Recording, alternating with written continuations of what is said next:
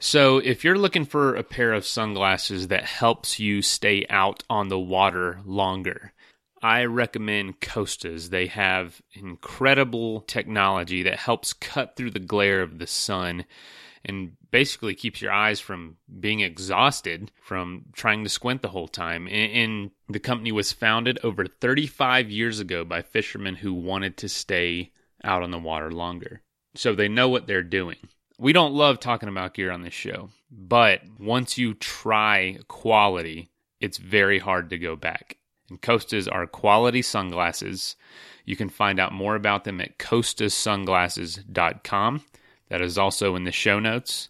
So if you're looking for the right pair of sunglasses for your sport on the water or off the water, because they're not just for fishermen anymore, they work for all sorts of sports. Use Costa so you can see what's out there.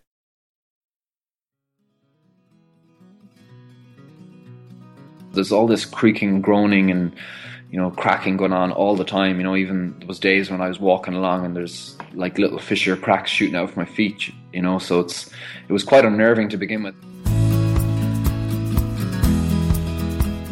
This is the Adventure Sports Podcast, where we talk to athletes, adventurers, and business owners from around the world of adventure sports.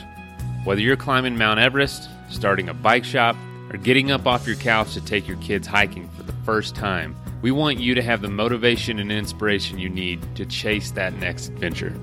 The Adventure Sports Podcast is brought to you by Camp Crate, the leaders in fully planned self guided backpacking adventures, as well as backpacking gear rental.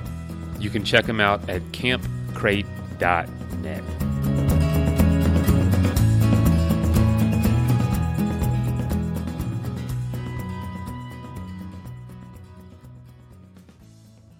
Hey, folks. So today's Throwback Thursday episode is with Gavan Hennigan. He's an adventurer. He's been on the show before, but this one goes back a couple years uh, where Gavan traversed Lake Baikal in Russia, which is a freshwater lake. It's the biggest and deepest in the world. It holds 20% of the world's freshwater, and it is freezing cold there. and he was able to haul a a sleigh, a sled 700 kilometers along the shoreline from south to north, completing the journey in 17 days. Uh, he's done. He's rowed across the Atlantic. He's done a lot, and uh, you can look up his name on our episode archive and see what other things he's done. But uh, great guy, great interview done by Travis, and uh, yeah, he's just a true, true adventurer. Had a pretty rough life starting out, but cleaned up his life and uses adventure to stay clean from from a former drug addiction, which is awesome. Um, but anyway, let's let's go ahead and get into it, and I'll tell you about our sponsors. Today's sponsors are Athletic Brewing, which are also the funders of the Adventure Sports Adventure Grant, first one ever. Maybe you can go out there and do something like this one day, and we want to help pay for it. We're giving away a thousand bucks. Apply on our website, links in the show notes. But Athletic Brewing makes incredible non alcoholic craft beer, amazing stuff. Helps a lot of people achieve all sorts of goals, whether that's health or, or addiction wise or um, just a good tasting beer without the effect of alcohol. Sometimes I just enjoy that, you know? Also, AfterShokz headphones, headphones that don't go in your ears, but go against your head so you don't have your ears plugged up with something so you can hear the things around you. Really awesome idea, and they work really well. They're waterproof, Bluetooth connected, so they're wireless. They stay out of your way, stay on your head, whether you're biking or you could be surfing and listening to this podcast. How freaking cool is that? All right, then CS Instant Coffee. They are the makers of 100% Arabica coffee in compostable packaging, little little one servings. Um, so you can take them with you in the woods, take them hiking, uh, biking, whatever and it's really good stuff. And all those have varying levels of discounts for our listeners, and all that is in the show notes. So check out the show notes, follow the links, and you can get a deal. All right, let's get into this thing.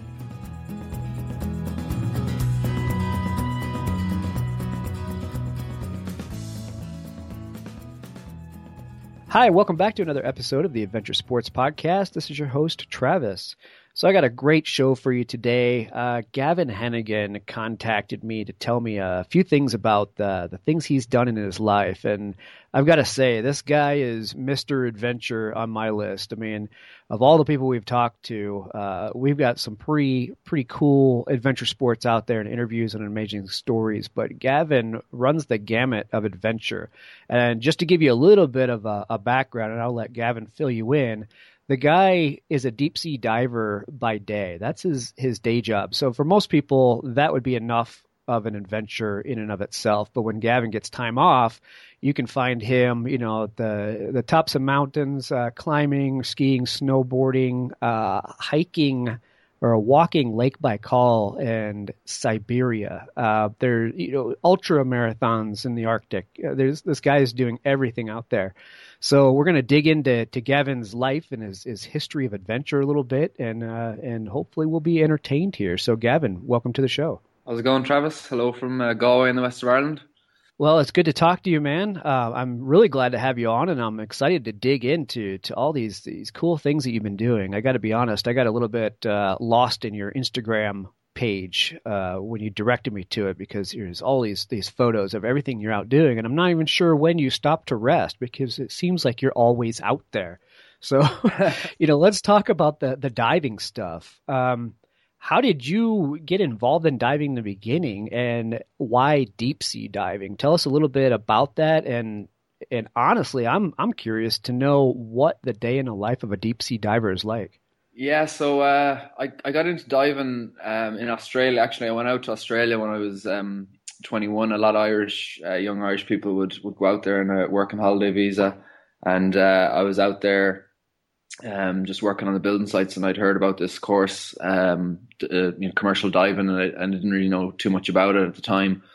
Um, but it really sparked my interest. You know, um, I'd uh, uh, been surfing and uh, you know, kind of grew up on the west coast of Ireland here by the by the uh, the ocean. So you know, kind of had a, had a lot of that sort of background, and uh, it just really uh, interested me. So I, I, you know, got a big loan out and went for this course, and um, uh, it was actually around the time of Hurricane Katrina in the Gulf of Mexico, um, you know, over 10 years ago. And when I came out of school, dive school, um, there was kind of a bit of a boom in the industry. So I kind of lucked out and fell straight into work. And um, it didn't take me long to uh, head offshore, um, working on the rigs around Southeast Asia from there, you know. So it was kind of all happened very quickly, but uh, I sort of took to it quite well. And then, um, yes, started going, working up in, um, in the oil fields in Asia, um, doing construction on, on the oil platforms, you know.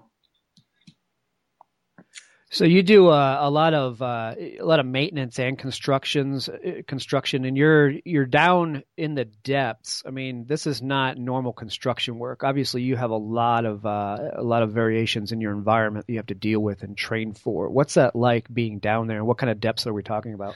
Yeah, so initially it started off as like an, what's called an air diver. It's just you, you dive, um, say, off the side of a, of a boat or a barge, um, and you go down for a couple hours and you come back up, but after a couple of years of that, I, I qualified, got enough hours up to do uh, what's called saturation diving, and that's kind of where the big big bucks is at, and that's also the more extreme side of things because you can dive. It's a technique to dive a lot deeper. So what we do is we um, we were put inside a, a diving saturation chamber, which is inside a boat, and we uh, are pressurized inside this uh, pressure vessel for um, 28 days and we li- it's our living environment and then we transfer into what's called a diving bell and that takes us to the bottom down to uh, up to 200 meters sort of 600 foot in depth um, and then we come out of this the diving bell uh, go to work on the bottom uh, for sort of six hours at a time and then come back into the diving bell which takes us back inside the ship and then we go back into the chamber and that's our our little living space and there could be you know three or six guys at a time living in there and then there's maybe you know 12 guys altogether there's three in each team and it's just sort of round the clock diving. So you you just uh, you know day in day out you you spend uh, your time living in this very small space. It's basically like living in in in your bathroom with uh, yeah with two other two other blokes or you know uh, five other blokes. And uh, yeah, you, you just you know spend your whole time there, and then at the very end, say after about three weeks uh, of you know day to day diving, you you stay in there, else you move into another chamber, and then you do your decompression, which is uh, you know the process of getting back to uh, normal atmospheric pressure, and um, that takes anything up to a week, you know, to return to uh, the surface.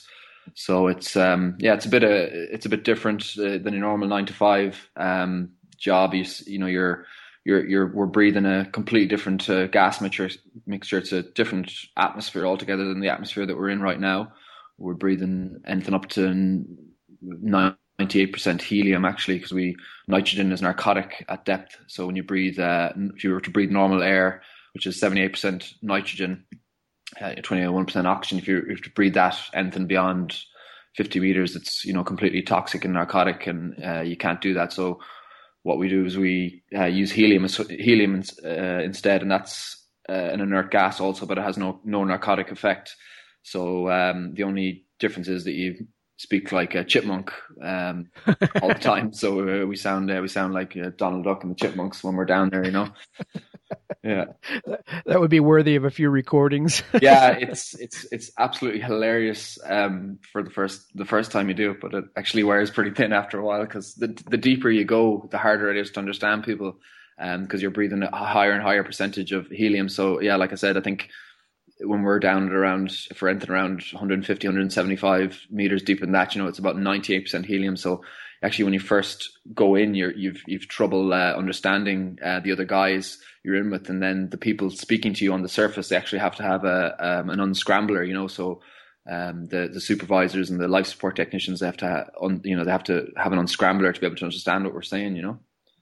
Wow, I had no idea. So, I mean, you're you're it's obviously not the safest environment to be in. So to to be able to communicate with your your fellow divers and the surface is uh, highly important you know? So yeah. the fact that they have scramblers to to make out what you guys are actually saying because your voices are so different. I, I never would have thought of that. Yeah so we have a we have a full team of what's called life support technicians and their their job basically is to monitor our our living our living environment. So the, you know our gas mixtures are hugely important um, what we're breathing and our decompression schedules are, are massively important because you know we don't want to be getting the bends and coming up too quickly. You know the, the bends is is the, is the main danger with diving. Um, when sort of you you know fizz up uh, as as we say, um, you know the the if you look at a say when you have a, a glass of champagne and you see you pour a glass of champagne, you see those bubbles appearing on the side of the glass. It's essentially the same thing that's happening with our bodies when we we decompress. Um, we've got compressed gas like you would in a in a bottle of uh, champagne or a bottle of coke. And then um, as we come up that is uh, coming out of solution that gas. So it's it's slowly diffusing through our tissues and coming out through our lungs. Um, so if we were to come up too quickly um, those bubbles would appear, you know, quicker in our in our uh, vessels, and it would cause us to get the bends, you know. So that's you know that's obviously a, a big danger for us. So we have a you know we have a full team there uh, monitoring us sort of uh, twenty four seven. We've kind of got cameras uh, on us while we're in the in the chambers, um, and then we've got the sort of diving side of it. Then we've got a supervisor that you know speaks to us while we're while we're diving, and yeah, it's a full it's a full complement, full team um, on the ship. You know, there could be uh, you know, 100 people on each diving support vessel um, there to sort of facilitate um, us getting in the water and doing the job, you know. Yeah, no doubt. Yeah. So, what are uh, what are some of the coolest and some of the scariest things you've experienced down there at those depths?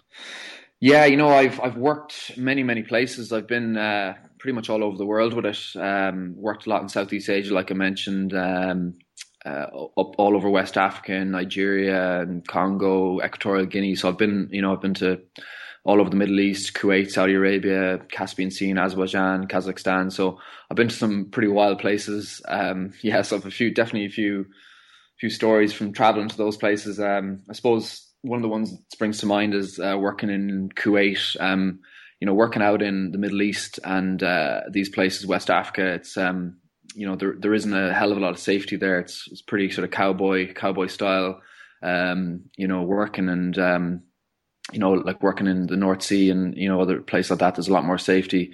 And I was working in Kuwait this one time, and I, uh, I was working for this kind of construction company, and I was in my early days of um, saturation diving and you kind of take any work you can get, you know, and this particular company wouldn't be the the best record for safety, but they always took on like the biggest, heaviest construction jobs, you know, and it was always a good place to go and sort of uh, get the experience that you need to do sort of like heavy construction, um, which is sort of you know doing you know big pipeline hookups, you know, and uh, stuff like that. Sort of it's basically like underwater industrial pipe fitting what we're doing, you know. So we were working on these big sort of fifty inch, sixty inch lines, you know, um, and this particular job was. Um, uh, shallow water, but it was the middle of summer. It was like August in Kuwait, and it was very very hot. You know, so we were we were actually only maybe 25, 30 meters in depth, but it was so so hot. Like the water was like bath water. So we were going down in the in the diving bell, and um, you know we were absolutely boiling. We were taking down like bottles of frozen water, but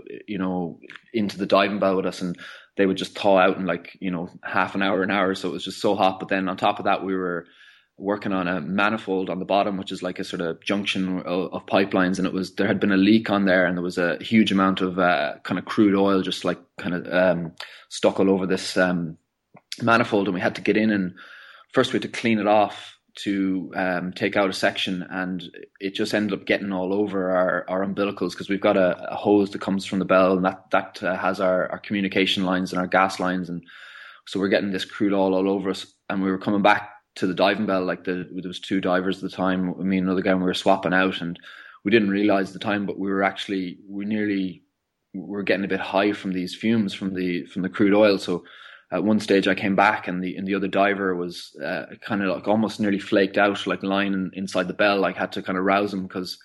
Um, there was all this crude oil and the fumes from it were, were literally toxic and he was literally nearly passed out, you know, so it was a, pretty um, hectic sort of scenario, and we had to get in and you know make sure we clean all our uh, our the our lines before we got back in the bell because it was a really dangerous situation, you know. But this is again working out there. The stuff like that happens, and then after that, then we had to get in and uh, into this manifold, and after we'd sort of half cleaned it, um, we had to burn uh, holes in uh, this uh, piece that we had to lift out, and you know there was still like bits of oil um, on this manifold. And uh, there was actually at one stage, I remember turning around and seeing a, a, a we, were, we, were, using these sort of oxy-arc um, burning rods, and um, I remember looking across and seeing this little globule of oil that still had caught fire underwater, and it was floating uh, away a little ball of oil on fire, you know. So it only lasted like a, a half a second, but uh, yeah, that was probably one of the craziest things I've seen, you know. you don't get too many opportunities to see something like that. That's pretty neat. Yeah. So, what about a scary time? Um, scary time, I suppose. Um, yeah, just you know, working in. Um, I think uh, probably one of my some of the earlier diving that I'd done when I was uh, when I was air diving um, before the the saturation. Um, I was working in um, India, and um, we were diving, air diving at the time now, and we were diving down to like uh, 50, I think about 50 meters, and we were, we were working, had to do a quick task. And because of the, like I was mentioning with the air diving, you just dive off the side of the vessel, and um, we were actually getting, well, nitrogen narcosis because we were diving down to 50 meters, and when, then we were um, having to do like quick task, but um, working off India, the, the visibility is, is, is terrible in the water. It's actually, you can look, the water can look like literally like coffee sometimes, you know. Um, so we were going down, and it was we were trying to get this task done. The currents were really strong, and um, you know the the visibility was literally none. So I remember remember going in and down to fifty meters, you know, really quickly. We go down like this little basket. We they lower down on the side of the boat, and I got down onto the pipe, and uh, I had I, I basically the nitrogen narcosis kicked in like hundred percent, and I was literally I could just imagine me holding onto this pipeline uh, for dear life, and all I could see was stars. I was completely off my head. I've you know felt like I was on a lot of drugs at the time, and uh, I just have this supervisor shouting in my ear saying, you know, come on, get the job done because you've literally only got you know five or ten minutes before you have to come back up, you know. And uh, yeah, I just it, it just takes it takes a while to sort of adapt to that sort of nitrogen narcosis, and uh, I didn't really uh, do too well that particular dive. I don't think I'd got anything done to come back out, and someone else doing, you know. yeah, I'm sure he's yelling at you, get the job done. You're just saying, I'm still trying to figure out where the heck I am, man. Give exactly. me a second. exactly. Yeah. Yeah. So, do you ever get into these situations, and does it ever occur to you, or do you ever think, well, you know, maybe I'd just rather sit in a computer, you know, in front of a computer and, and do a job like that for a while? Or does this just does this type of work just drive you on a daily basis? Well, I mean, I suppose it kind of like just to go back a little bit further to before the diving. Um, you know, when I was uh, um, I, I was in sport, I was into sport as a teenager, and I was uh, actually a competitive swimmer, so I was kind of you know pretty active. Um, but I when I was about sixteen, I started um, drinking uh, alcohol and using drugs quite heavily, and I kind of went down that path. Um, you know, I kind of I'm a I'm a very sort of you know one track mind, maybe addictive personality, you want to call it. And I got really really stuck into that, um, and I spent sort of kind of five years, um, you know, drifting around and getting in, in a bit of trouble with you know drugs and alcohol and. I actually ended up inside a, a rehab treatment center. Um, you know, I was using uh, a lot of heavy drugs at the time, um, and you know things weren't really you know good. I had a you know didn't do anything for five years apart from do that, just partying and, and doing drugs. And um, you know, I even I, I, had to leave Ireland at one stage. I was over living over in the UK, and um, I lived in in this flat with a with a friend of mine, we had uh, an apartment, kind of condo, I suppose you got to call it, but it, it, had no furniture in it because we didn't uh, want to spend the money on furniture. And I lived in this little one bedroom room, and uh, I had a mattress thrown on the ground, and there wasn't even any curtains on the on the window. I had black bags taped over the window, and you know it was just like this little dark hole. And um, you know, I'd I was in a quite a dark place myself. You know, obviously, um, to go to that, and you know, um, I suppose you know, I I had a history in my family of uh, alcohol abuse as well, and um, yeah, it was a, it was a tough time, and uh, I you know I ended up coming back when I was 21 to Ireland, and then ending up, as I said, going into a, into a rehab and and kind of getting getting clean and um, uh, sober. Then you know, so yeah, like I, I suppose after something like that happening, um, you know, I didn't really want to look back, you know, and I want to try and make the most of of of, of the life that uh, that I have. And um, for me, um, you know, like I was always looking for a buzz from you know the alcohol and drugs, and I think I found that, you know, I found that again through the diving, um, and I found that through through the you know adventure sports, which which I got into kind of early on, which really saved me. I think I I started um, surfing um, uh, probably a couple of months after I, I got clean. We've got really good surf here in the west coast of Ireland, and um, you know, I actually I'll tell you a quick story how about how I got into that. I I was you know getting clean, and you know I didn't actually have a job at the time. I was on the dole here, like so, uh, social support, what we call in Ireland, and um,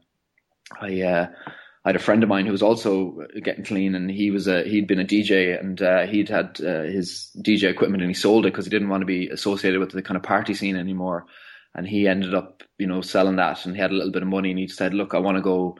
I want to start surfing, and I was like, okay, cool, I'll be into doing that, but you know, I don't really have any money. Of you know, you know, didn't have a job or anything. And I said, look, uh, you know, he said, I'll, I'll, uh, I'll buy uh, a wetsuit if you buy a board, you know. And I and I saved up my yeah, I saved up my dough money, and he bought the wetsuit, and I bought the board, and then we took off down the coast here in Ireland to a place called Lahinch. It's like a famous kind of little surf surf town, and um, you know, we're we're we're driving down in the car in the middle of a storm in November in Ireland, which is you know uh, not uh, the ideal weather. But anyways, we um you know we headed out surfing, and of course he he went out first. He used the put the wetsuit on and the head out the board, and I sat in the car in the, the wind and the rain, and uh, then he came in and uh, gave me the the wetsuit and the board. Of course he pissed in the wetsuit and I had to get that on and awesome. It was funny. And then I went out and I was uh, you know, I was out there in the middle of a storm in, in the west coast of Ireland in the middle of November, the water is absolutely freezing and you know, it just kinda I suppose at the time, you know, after going through what I had been through with the alcohol and the drugs and um you know, that sort of dark place I'd been in, I just kind of it ignited something in me and it, you know, tapped into like a,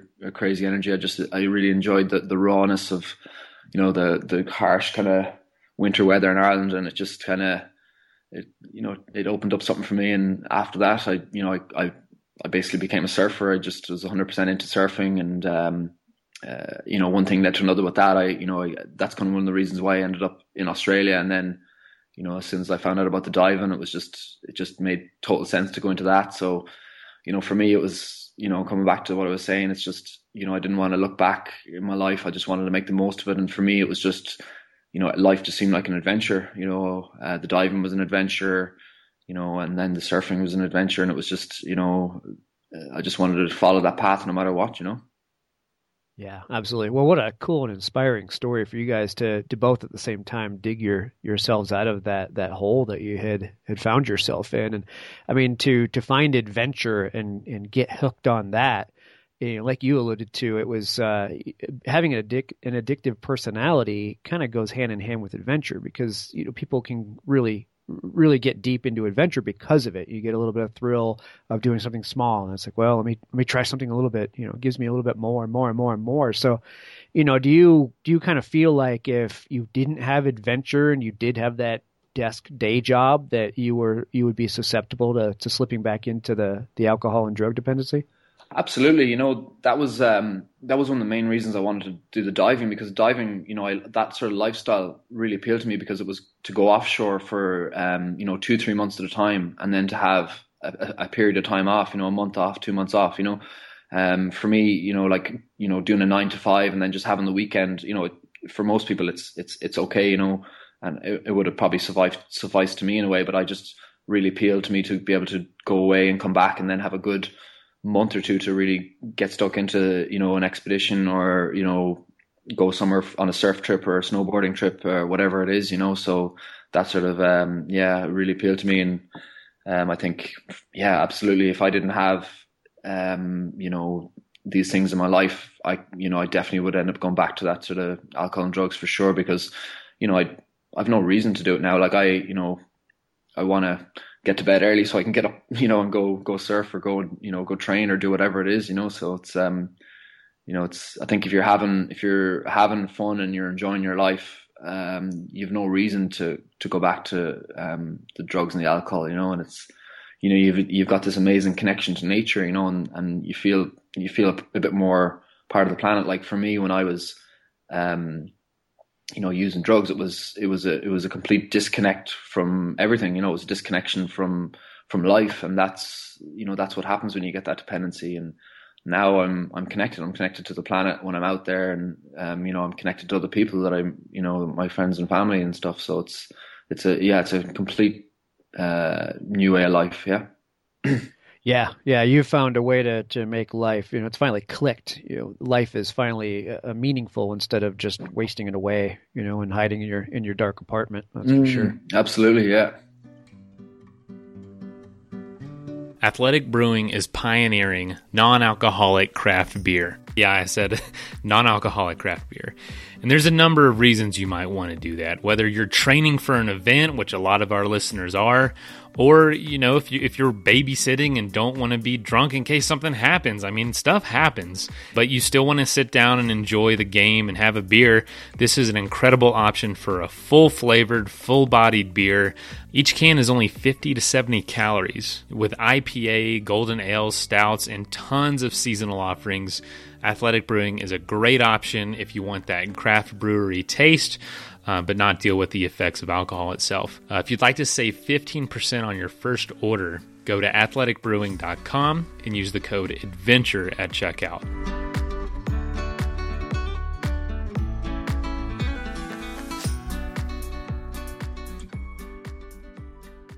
So your job, I imagine, you know, because of hazard pay and, and the work schedule you have, it sounds like it also affords you that that magic formula of being able to take time off and, and get out and do some of these amazing adventures that you've done. Um, mm. What are, I mean, there's a whole list. I mean, you're I I talked about uh, hiking Lake Baikal in Siberia. Uh, mm-hmm. you just got back from that. Uh, you're involved in you know ultra marathons in the Arctic, uh, mountaineering, split boarding, uh, base camping in Alaska. I mean, all kinds of, of stuff like that. So, share with our audience some of the the things that you do partake in when you get some time off from diving. Yeah, I mean, it's funny. I I've always sort of I've bounced around quite a bit between different things, you know. And uh, uh, you know, when I when I saw your podcast and it just kind of was adventure, it just really I thought like this is kind of made for me because you know, I suppose I've never really defined myself by any one particular thing. You know, I've I've, I've surfed for um, a number of years. I you know I, I lived in Bali.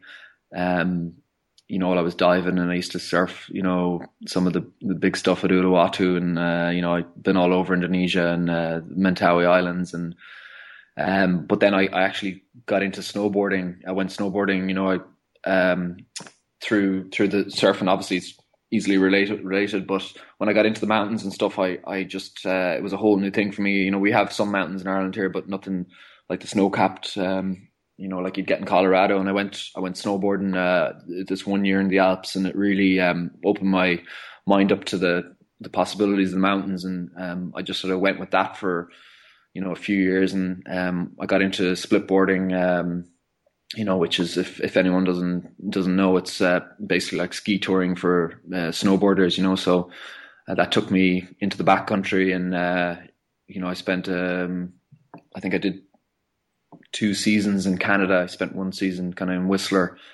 Um, and then a, another season I came back and myself and a buddy and another another friend, the three of us uh, rented an RV and travelled uh, all over British Columbia and up into Alaska, um, and spent four months uh, basically splitboarding nonstop, and then en- ended with a, a trip to um, Glacier Bay National Park, a base camp um, for two and a half, well, just over two weeks, um, which was absolutely amazing trip. You know, uh, to base camp out there in the in the wilds of Alaska and uh, and snowboard some of the peaks out there, which are pretty much half of them are unnamed. You know, it was uh, it was amazing. You know, so yeah, that you know, and then that led into um, uh, me going, uh, you know, to Antarctica on a, on a splitboard expedition, and then also up to Svalbard in the Arctic on another uh, splitboard expedition, and yeah, you know, just lots of different places, uh, Japan, Argentina,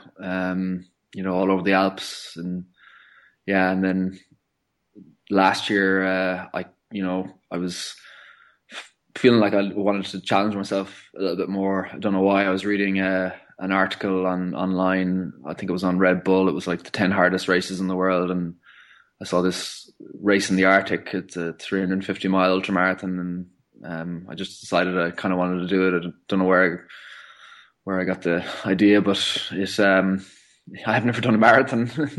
All of a sudden, I'm thinking. I, so why not try one in the Arctic? Yeah, why not try a, you know, ten back to back or something ridiculous like that? Um, and then, uh, yeah, I went for this uh, crazy ultramarathon, 350 miles um, last last March. Uh, it's called Lycées 6633. It starts just inside the or just uh, outside the Arctic Circle, um, and it takes you all the way up to the Tuktoyaktuk and the banks of the Arctic Ocean in uh, the Northwest Territories. So uh, I uh, I rang I entered this and trained in Ireland for like three months before I had this big chunk of time off and got totally obsessed with that and the training. I was you know dragging tires around the mountains in Ireland and buying all this cold weather Arctic gear, and then headed off uh, to um, Canada to do this this race. And uh, it had only been it, they'd held it for seven years, and I think there'd only been something like twelve finishers at the time. So it was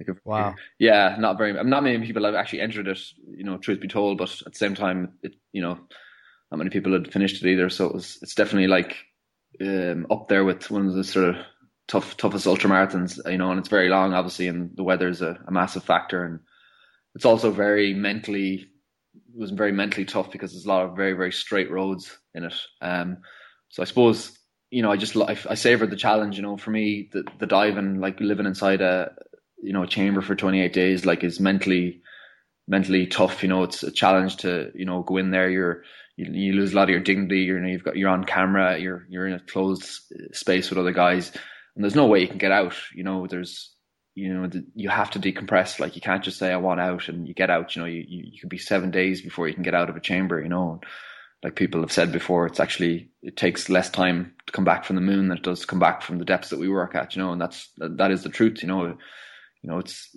if you're if something happens to you down there while you're diving, if you get injured, you know, you can't just get out and go to the hospital. You know, the the most the most they can do is get a doctor into you and that, that can decompress with you you know, so I've kind of operated in that sort of environment that mentality, you know, um, of you know just being at, at the mercy of uh, of of that, you know. So I think you know transferring that into the the type of ultramarathon that was, which was uh, you know kind of mentally more mentally tough than physically tough. Like you know if you can if you can do 100 miles, you can do 300 miles. You know it's it, the the distance is kind of irrelevant. It's just the amount of time you're out there. You know which is you know anything up to well I was I think it took me seven and a half days to finish this thing. You know, um, and um, yeah I just I suppose I really I, I really enjoyed it. You know, it was I sort of tapped into something new again in myself, which was uh, a way of sort of pushing myself and challenging myself. You know, um, and and from there, you know, things have kind of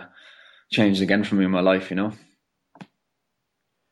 Yeah, I love the the link between um, the the narcotics and alcohol and and the adventure sports that you have brought up a couple times, and then that's the the men, the mental strength that you have to have for that. Because obviously for you know for someone that's uh, is hooked on on alcohol or, or drugs the that really saps your your mental strength because you've you've essentially given in you know to that to that addiction. But like you're saying you know the the ability to deal with the the depths of of deep sea diving or the seven and a half days running you know in in such cold temperatures uh, for 350 miles, there's a lot of mental strength that you have to to summon to do either one of those and to to pull yourself away from the dependency and apply that mental strength to these things is is such a really cool inspiring story. I hope it reaches out to some people in the audience as well.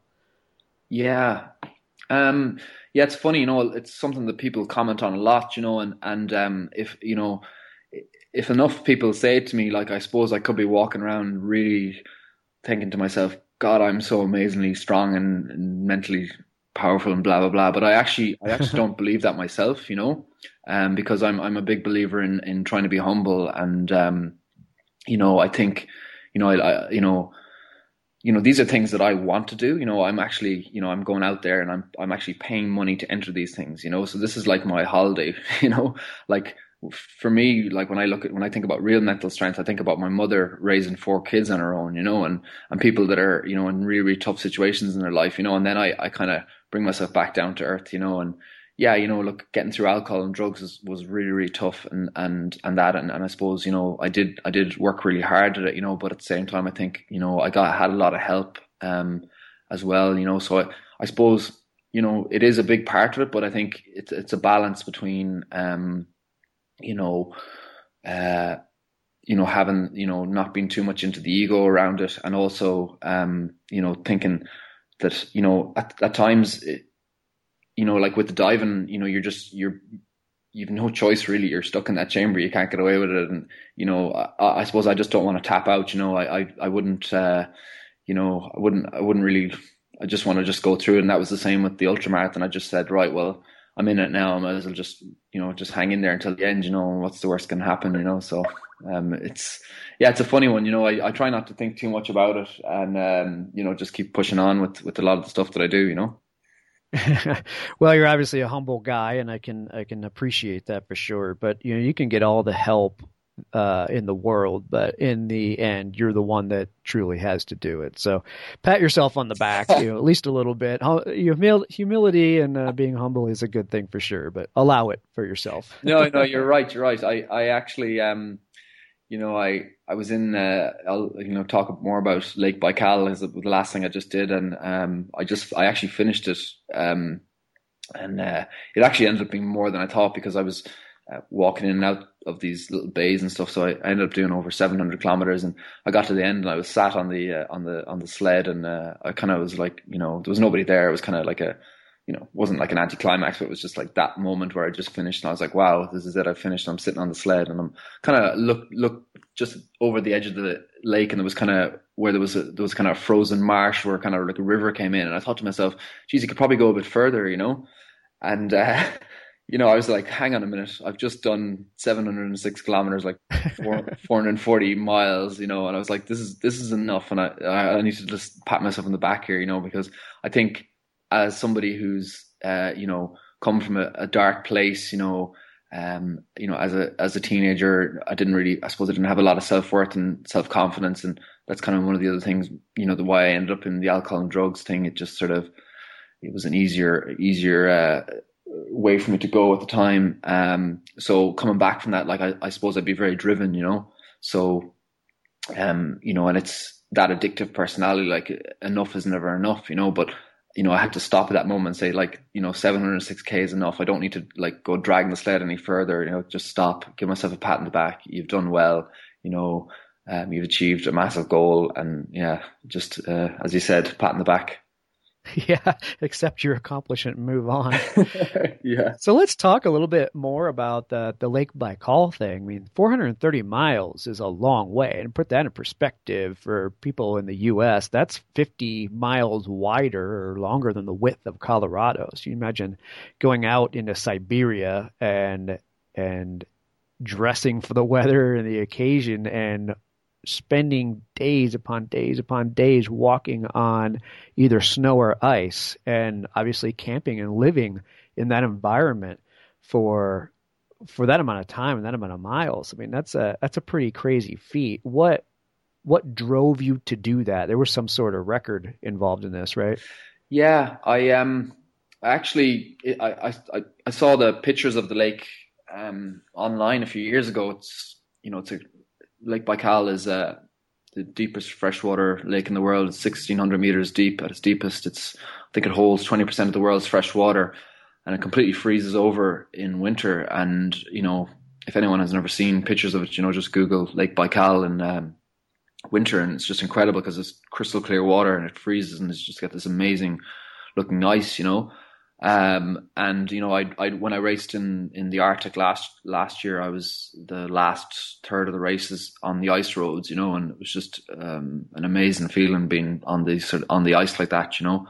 So um, I really wanted to go go to uh, Baikal, and a couple of years ago there was actually a race on there uh, called the Black Ice Race, um, but it was only held once. Um, and I was kind of googling it before and thinking, oh, hopefully it'll be on again. I can enter it, and then um, I was actually in uh, I was in Nepal last uh, last November. I was climbing uh, Ama Dablam, um, six thousand eight hundred meters, summited that, and then I was um, I came back to Kathmandu, and uh, I was actually going to go on. I was actually just about to go on an expedition to make an attempt on Annapurna, winter winter ascent attempt on Annapurna um, which didn't work out in the end because of the because the weather. But um, I actually got uh, I got sick in in Kathmandu, and I was uh, got a stomach bug as, as you easily do, and I was lying in uh, bed for a couple of days, and um, you know just had this sort of moment where I was like, I can I can go and just do this myself. It's probably not that big a deal, and just sort of at that moment just made the decision to you know to go to um to Baikal that the following March, you know. Um, and I actually was racing in uh, in the Yukon again in early February. So I was back uh, for the Yukon Arctic Ultra, which was uh, the beginning of February um, in Whitehorse. So that was 300 miles. Um, you know, so I was out in Nepal for um, six, seven weeks uh, in November, December. Come back to Ireland. Uh, you know, did a huge amount of mileage then December, January, and headed off to uh, the Yukon to race in the Yukon Arctic Ultra, and uh, I ended up getting second in that, and I got the third fastest time. The guy who beat me, actually, an American guy, Jan Kriska, he um, he broke the record. Uh, he just went just under five days, and I did five days in three hours. Um, and that was, I mean, an incredible race. I uh, really enjoyed that. And then, you know, I planned to, to do Baikal three weeks later. So literally three weeks later, I'm on a plane on the other side of the world uh, in like southeast Siberia to head to.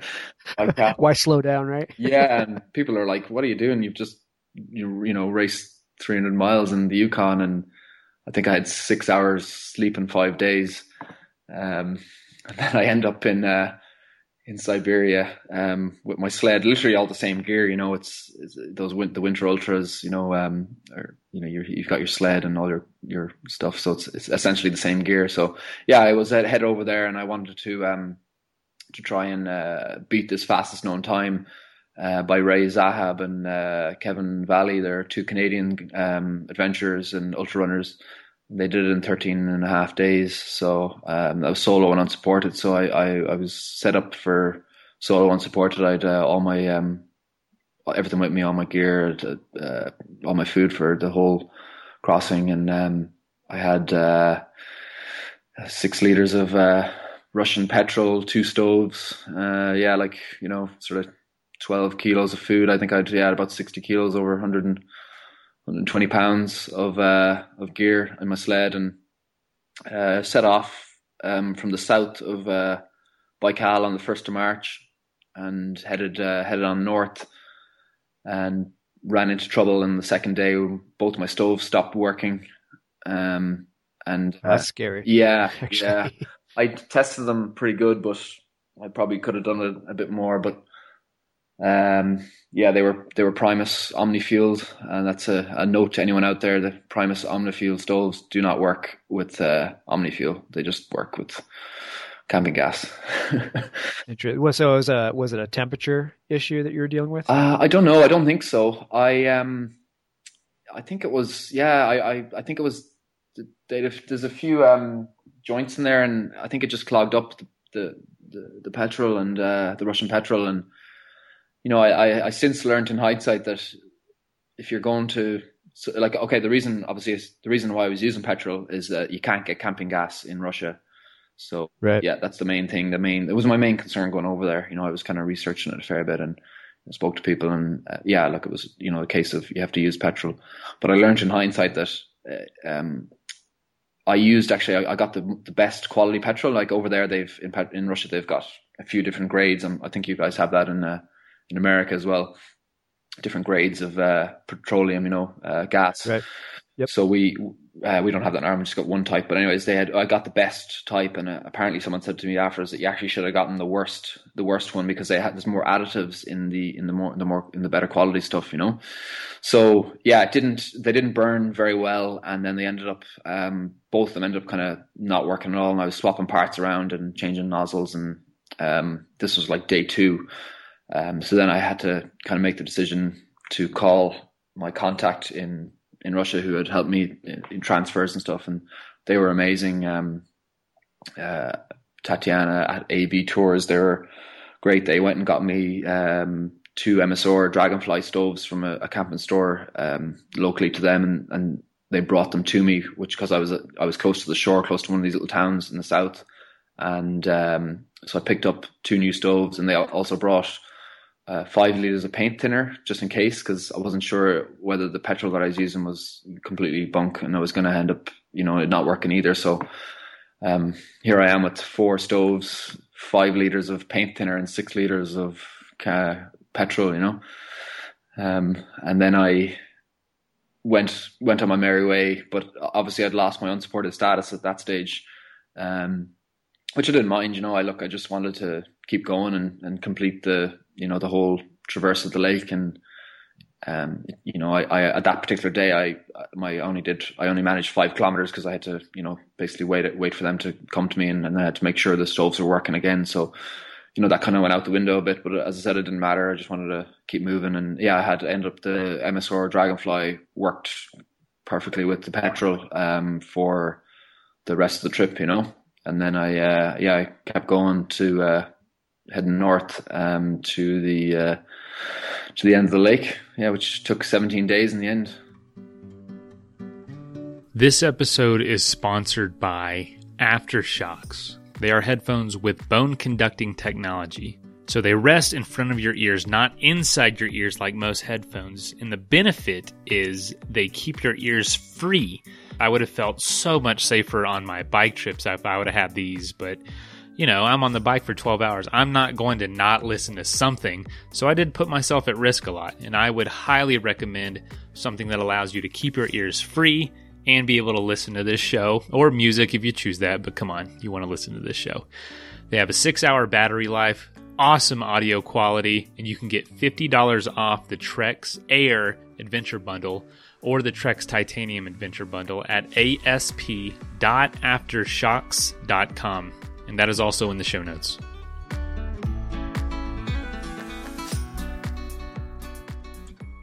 This episode is also sponsored by CS Instant Coffee, 100% Arabica coffee with compostable packaging. You can find them at csinstant.coffee and use adventure at checkout for 20% off.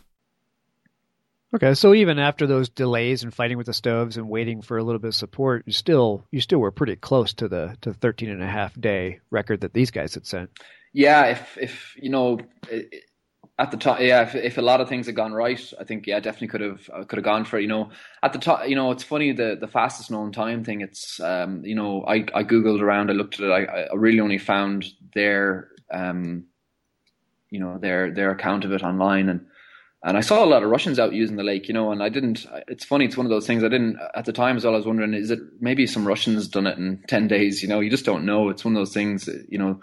Um, so you know, I just said, look, I'll just keep going and see how I go. And you know, if I if I go faster and if I don't, if I don't, it doesn't matter. I just wanted to try and finish it. And I actually was on on track for um for doing around 14 days. But uh, when you get to the north of the lake, there's there's no towns. It's kind of like there's nothing there. Um, and it actually I got snowed in. It snowed about a foot and a half one night, and then I was slowed me right down. So you know, there was days where I was covering up to 60 kilometers on the bare ice. But then I, when I got to this northern section, it, it, snowed and it covered the ice with snow. And so I had, I was wearing snowshoes and I was, I was, I was feeling every, every pound of the sled behind me. It was, you know, dragging really heavy, you know, big clumps of snow in it. Um, and one day it took me the best part of 10 hours to do, you know, 10, 10 kilometers, you know, it was super slow and, uh, I think that was probably the lowest point of, of the expedition because I was I was on you know I was on about day fourteen at the time and uh, I was running out of food at that stage as well. I started to have to ration my food because I didn't know how how long it was going to take me to to get to the end. I was just kind of in no man's land. Um, there was no car like the Russians used the lake as a as an ice road and in sections so that you can you know even if there was a bit of snow you could kind of you know follow a car track. But where I was there was nothing, so I was breaking trail myself and um, you know just plowing through kind of deep deep snow and you know it was really frustrating because the ice was there. It was just it was down a few you know half a foot and I could just feel it. I was just um, you know willing the wind to pick up to blow it off the uh, right. Yeah, because it, it, actually that's what it would do. The winds, the winds there were incredibly strong. I've never experienced anything like it. You know, even haven't been to, you know, Patagonia and Antarctica and places like that. Um, I've I've never experienced winds like like it in um, in Baikal. It's just, you know, very very strong winds, and the whole the whole lake itself is rimmed by mountains. You know, you've got these you know incredible peaks the whole way around it, and the, wind just seems to this Siberian wind that just comes down through the valleys and it, it just whips around and you, you know you don't know which way it's coming it's coming one direction one minute and the other the next and you think to yourself oh if I just get around this headland I'll you know I'll be sheltered. And you get around the headland it's it's coming around the direction into your face, you know. So, um, yeah, I'm sure the day is full of those kind of thoughts too, because you're out there just with your own, you know, thoughts. You're thinking, man, you know, we sit here and battle this wind, you know, all day long, and you're willing it to uh, to do one thing and it does the other, and yeah, got to occupy you. Yeah, it was funny. I, you know, as as I said there, I was there was days where, um, you know, I was like, it was so windy. I, I was really worried about, um, you know, setting up camp and was one day it was that windy that I uh, I had to, the sled was was on the ice and it was actually blowing around in front of me, so the sled was taking off, and then I was losing my my grip on the on the ice. I I had a you know a pair of sort of uh, run um, not sort of hiking boots, sort of Hoka one one trail running shoes, and I had ice spikes screwed into the bottom, and, and I was losing my grip. Um, on the ice because of the wind, and then the sled was getting blown off ahead of me and just taking off on the ice. And I, I had uh, my for my tent, I had ice pe- ice screws. You know, they're literally the most expensive tent pegs in the world. Um, because I had, you're right. Yeah, I had to buy twelve of these as to use as uh, tent pegs. You know, I had to screw screw them in. You know, but I had like I had an ice screw at the ready because I I actually thought that I would have to, you know, put an ice screw into the ice and hook myself and sled into it at one stage because just to you know stop myself getting blow, blown on blown away on the ice. Um, so it was yeah, it was interesting and uh, yeah, the the first time I I think about day I think it was day five when um, I was on the ice, and the the ice actually creaks and groans a lot, and it, there's a lot of movement in the ice because you've got this very very long finger of a lake, you know, it's um, but it's not that wide. I think it's 80, 80 kilometers wide, um, and then there's a lot of like pressure ridges, and you know you've got like this sort of jumble ice that's you know had frozen early in the season, then it you know thawed out and refroze. So there's big sections where you, you actually have to climb over chunks of ice and I think it's someone told me it was on a fault line as well. So there's all this creaking, groaning, and you know cracking going on all the time. You know, even there was days when I was walking along and there's like little fissure cracks shooting out from my feet. You know, so it's it was quite unnerving to begin with. You know, but the ice is you know three meters thick, so there was nothing going to happen. But it was it was quite scary. So I said um, I said I'd camp off the ice um, one night. So I went onto the shore. You know, this nice little kind of you know beach and. Uh, set up set up camp there but um, obviously, I wasn't using the ice screws there. I just had the normal my tent pegs, but the the powder, the snow there is, uh, you know, probably the same as the type you get in uh, Colorado. That real dry, light powder, you know. So, so I wasn't getting a lot of purchase with my uh, tent pegs in the in the snow. Um, but it was a lovely evening at the time. It was a lovely sunset. I said, okay, it's you know, I won't worry too much about it. But I, I woke at two o'clock in the morning and the tent was getting blown all over the place. The winds had picked up, you know, something crazy over 100 kilometers an hour. I could just hear the trees just around me, just you know, making this insane noise. Um, and then I was kind of spent the rest of the night kind of awake and you know hoping the tent would hold. Um, and luckily it did. And the, the, the only reason the tent did hold is because um, you know, as you know, if you're doing any winter camping, you, you don't get out of the tent to uh, go to the toilet. I'd been uh, peeing in a pee bottle, and then I I've been uh, em- emptying the pee bottle out of the tent, just reaching out, and I'd luckily I right. poured it um, onto the peg, the tent peg around the snow on the outside, and it it's like uh, formed this little ice block. Um, froze it in there for you. That's a good idea, actually. so I was uh, uh, that was lucky because that was the, the, the, section on the outside that, where the vestibule was, where the wind was coming from, and um, yeah, otherwise it really wanted to lift it off from there. So uh, that was my first encounter with the wind early on, and uh, after that, I um, uh, I I stayed on the ice. I didn't care about the creaking and groaning because you know you're with with with twelve ice screws. You know you're you, it's going to take a lot to get uh, to rip those out. You know. Yeah, at least you stay put. Yeah. Well, hey, if you maybe what do you in that kind of wind, you stayed in your tent, you could have just rode the, the tent all the way to the end. You know, that would have been a quicker way to do it. Absolutely, yeah. well, I was trying. I had a section where I was actually trying to. Uh, I was jumping onto the sled while and trying to like ride the sled in the wind, you know, but it wasn't. I wasn't getting too far. That's funny. Yeah. Well, let's talk about your upcoming stuff. You had alluded to um, a trip you're planning to row the Atlantic solo. These these trips always intrigue me. We interviewed a, a man named Peter Bray uh, back oh back in September, I think it was, um, and he's from Cornwall, England, and had had done it. And I was just really intrigued with the again the mental stability or the mental mindset it takes to be out in the middle of the ocean by yourself for those kind of periods. So, tell us about uh, the plans to do this, uh, why, and what's the what's the reason, what's the purpose, and what do you intend to to accomplish. Yeah, I, I, I got the idea um, last year. I get a lot of the ideas for my trips when I'm in when I'm in the chamber at work.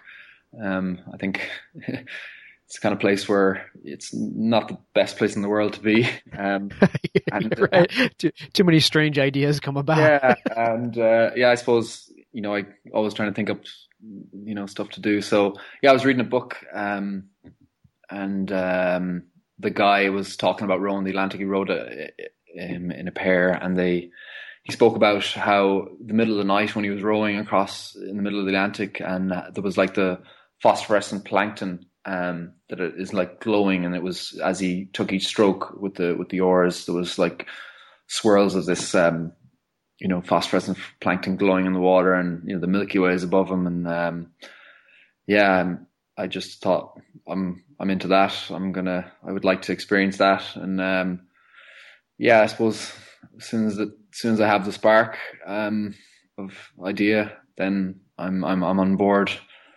um, that was kind of it's always been the way with with any of the adventures. The ideas. just as soon as I get that initial click, um, I just think, yeah, I could probably do that, or maybe I could go for that, and you know, I just uh, from there I just started did a bit more research and um, you, you know thought I'm um, I'm going to go for it, and then I found out about the the Talisker Whisky Atlantic Challenge, which is the which is the race that I'm doing. It's a, a ocean rowing race from uh, the Canary Islands off uh, Morocco to Antigua in the Caribbean, and it's held every year in December.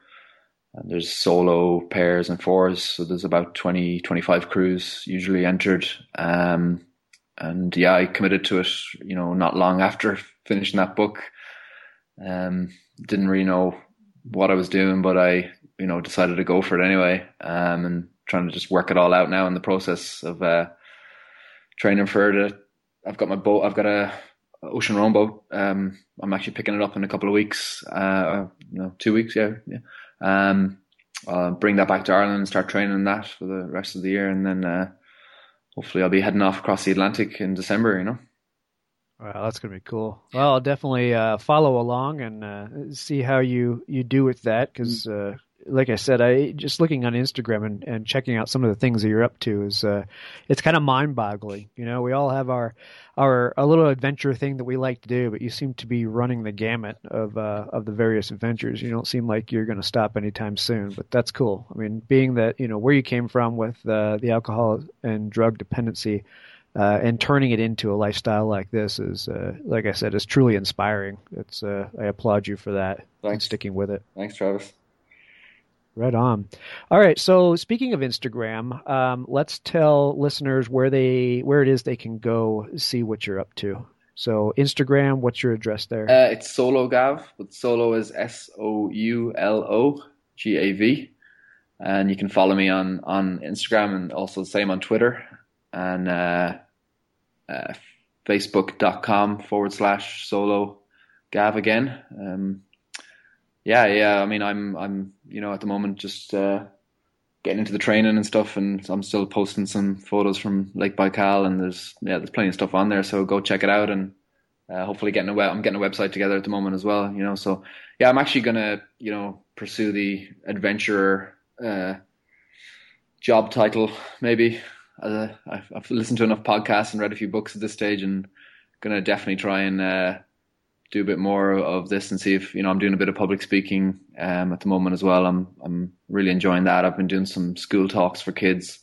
which is uh, super fun. I've uh, been doing like uh, where I go in and you know just do a slideshow and you know sort of 12 year olds and they're really into it. I've got ton of great photos from all the different places I've been. You know, lots of wildlife shots and polar bears in the Arctic and um, stuff like that. So the kids, uh, the kids are really enjoying that and do that in Galway. And um, I, I want to try and uh, um, bring the. I'm going to bring the boat back and show them once I get that sorted. Then hopefully when I get out on the Atlantic, um, I want to try and do like a conference call or Skype call from there. Hopefully if I can get a decent connection um, try and like bring the the adventure into the classroom. You know. Um, yeah, that's cool. Yeah, that's kind of my a good thing at the moment. I'm I'm really enjoying you know just doing my best to you know uh, inspire or you know be some sort of role model to to younger kids in Ireland because you know Ireland's um, you know it's it's becoming a very progressive country and you know adventure and outdoor activities wouldn't have been something that people would have done but it's really starting to happen now you know, with you know people doing get out into the mountains here and you know surfing and you know all the adventure sports. So, um, you know, just trying to, you know, because we're we're we're uh, we have a great history of uh, you know hanging out in the pub and drinking drinking alcohol. You know, and, uh, you know, don't get me wrong, people can enjoy that, um, you know, sensibly, um, but you know, it's good to uh, inspire people and kids to you know get out and uh, do more stuff that uh, like I'm doing, you know? Yeah, absolutely. Well, you're the perfect guy for it. I mean, I can't say that I, have ever run across a, a, person who, you know, will on their day job be 700 feet below sea level and then find themselves a week later, you know, on holiday 22,000 feet above sea level. That's a that's a pretty uh, big range for somebody to exist in as a human being. So you're definitely in a, a small minority there. Yeah, yeah. Actually, I'd never thought of that. I'm probably not sure how many people have been deepest and been at the highest. Uh, I have to have to get up Everest yet, and uh, yeah, maybe some sort of claim there, there. you know. Well, I, I have no idea, uh, no doubt. I will see you uh, see reports of you being up there. That's for sure. yeah. All right, Gavan. Well, man, thanks so much for for coming on. I mean, I could make this a three part uh, episode, no doubt, because there's a million questions I still like to ask you. But we'll hold it here for now, and maybe in the future we'll get you back on and have you fill us in on uh, on this open op- open ocean rowing that you're going to do. And uh, I'm sure by that time you'll have done plenty of other things that we can talk about. Absolutely, yeah, definitely love to get back on, and uh, yeah, hopefully get some uh, some cool stories from being out in the Atlantic. Very cool, very cool. Well, keep it up, be safe, and I will definitely follow along and see where you're at. Right on. Cheers, Travis. Thanks for having me. All right, have a good one, Gavan. First of all, thank you so much for listening to the episode. Uh, secondly, if you would like to get in touch, you can leave us a voicemail at 812 mail pod. You can also send us an email, info at adventuresportspodcast.com. Get a hold of us on Facebook, Instagram. Contact us on the website. Like, there's just a thousand ways to do it. If you know somebody that would make a good guest for the show, whether they're whether it's you or somebody you know with a really cool story or background or does an interesting sport, get in touch. We'd love to have them on. Also, if you'd like to be a patron, aka a supporter of the show, patreon.com slash adventure sports podcast. You can sign up for as little as a buck a month. You can sign up for five bucks a month. And lastly, thank you to our sponsors whose messages follow right now. Go to athleticbrewing.com and use the code ADVENTURE at checkout to save 15% off the best tasting and lowest calorie non alcoholic beer you're ever going to try. Don't forget to save $50 off a headset bundle at asp.aftershokz.com. It's my new favorite way to listen to music and podcasts and stay safe while I run and ride my bike. After all this adventure talk, if you need to go to a place and buy some gear and talk to an expert, go to backpacktribe.com. They can help you choose the right gear and they have the expertise and know how with each piece of equipment. Now get out there and do something crazy.